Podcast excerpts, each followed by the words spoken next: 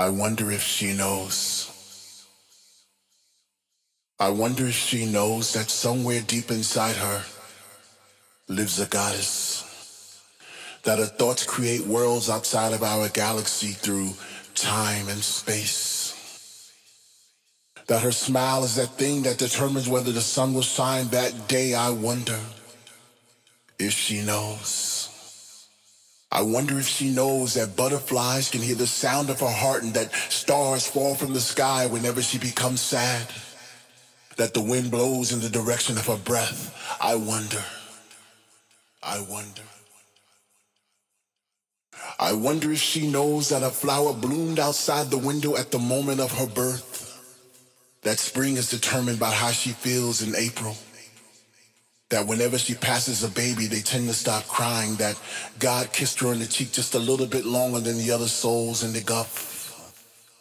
That trees sing when she touches them, that she was named after the third moon of Zorn. I, I wonder if she knows that I wrote this poem for her.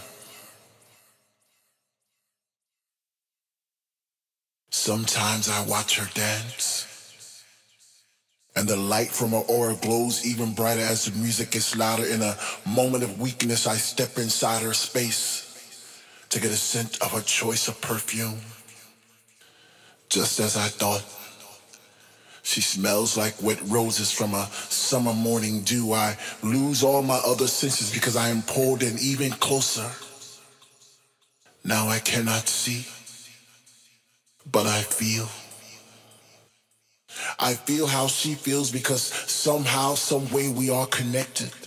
Not even quantum can explain this entanglement, this vacuum, this thing, this feeling that I have for her.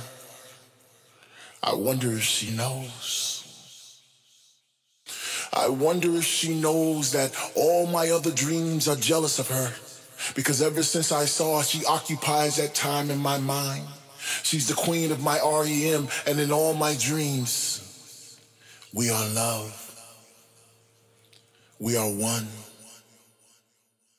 We kiss. We dance. We laugh. We make love. We are us.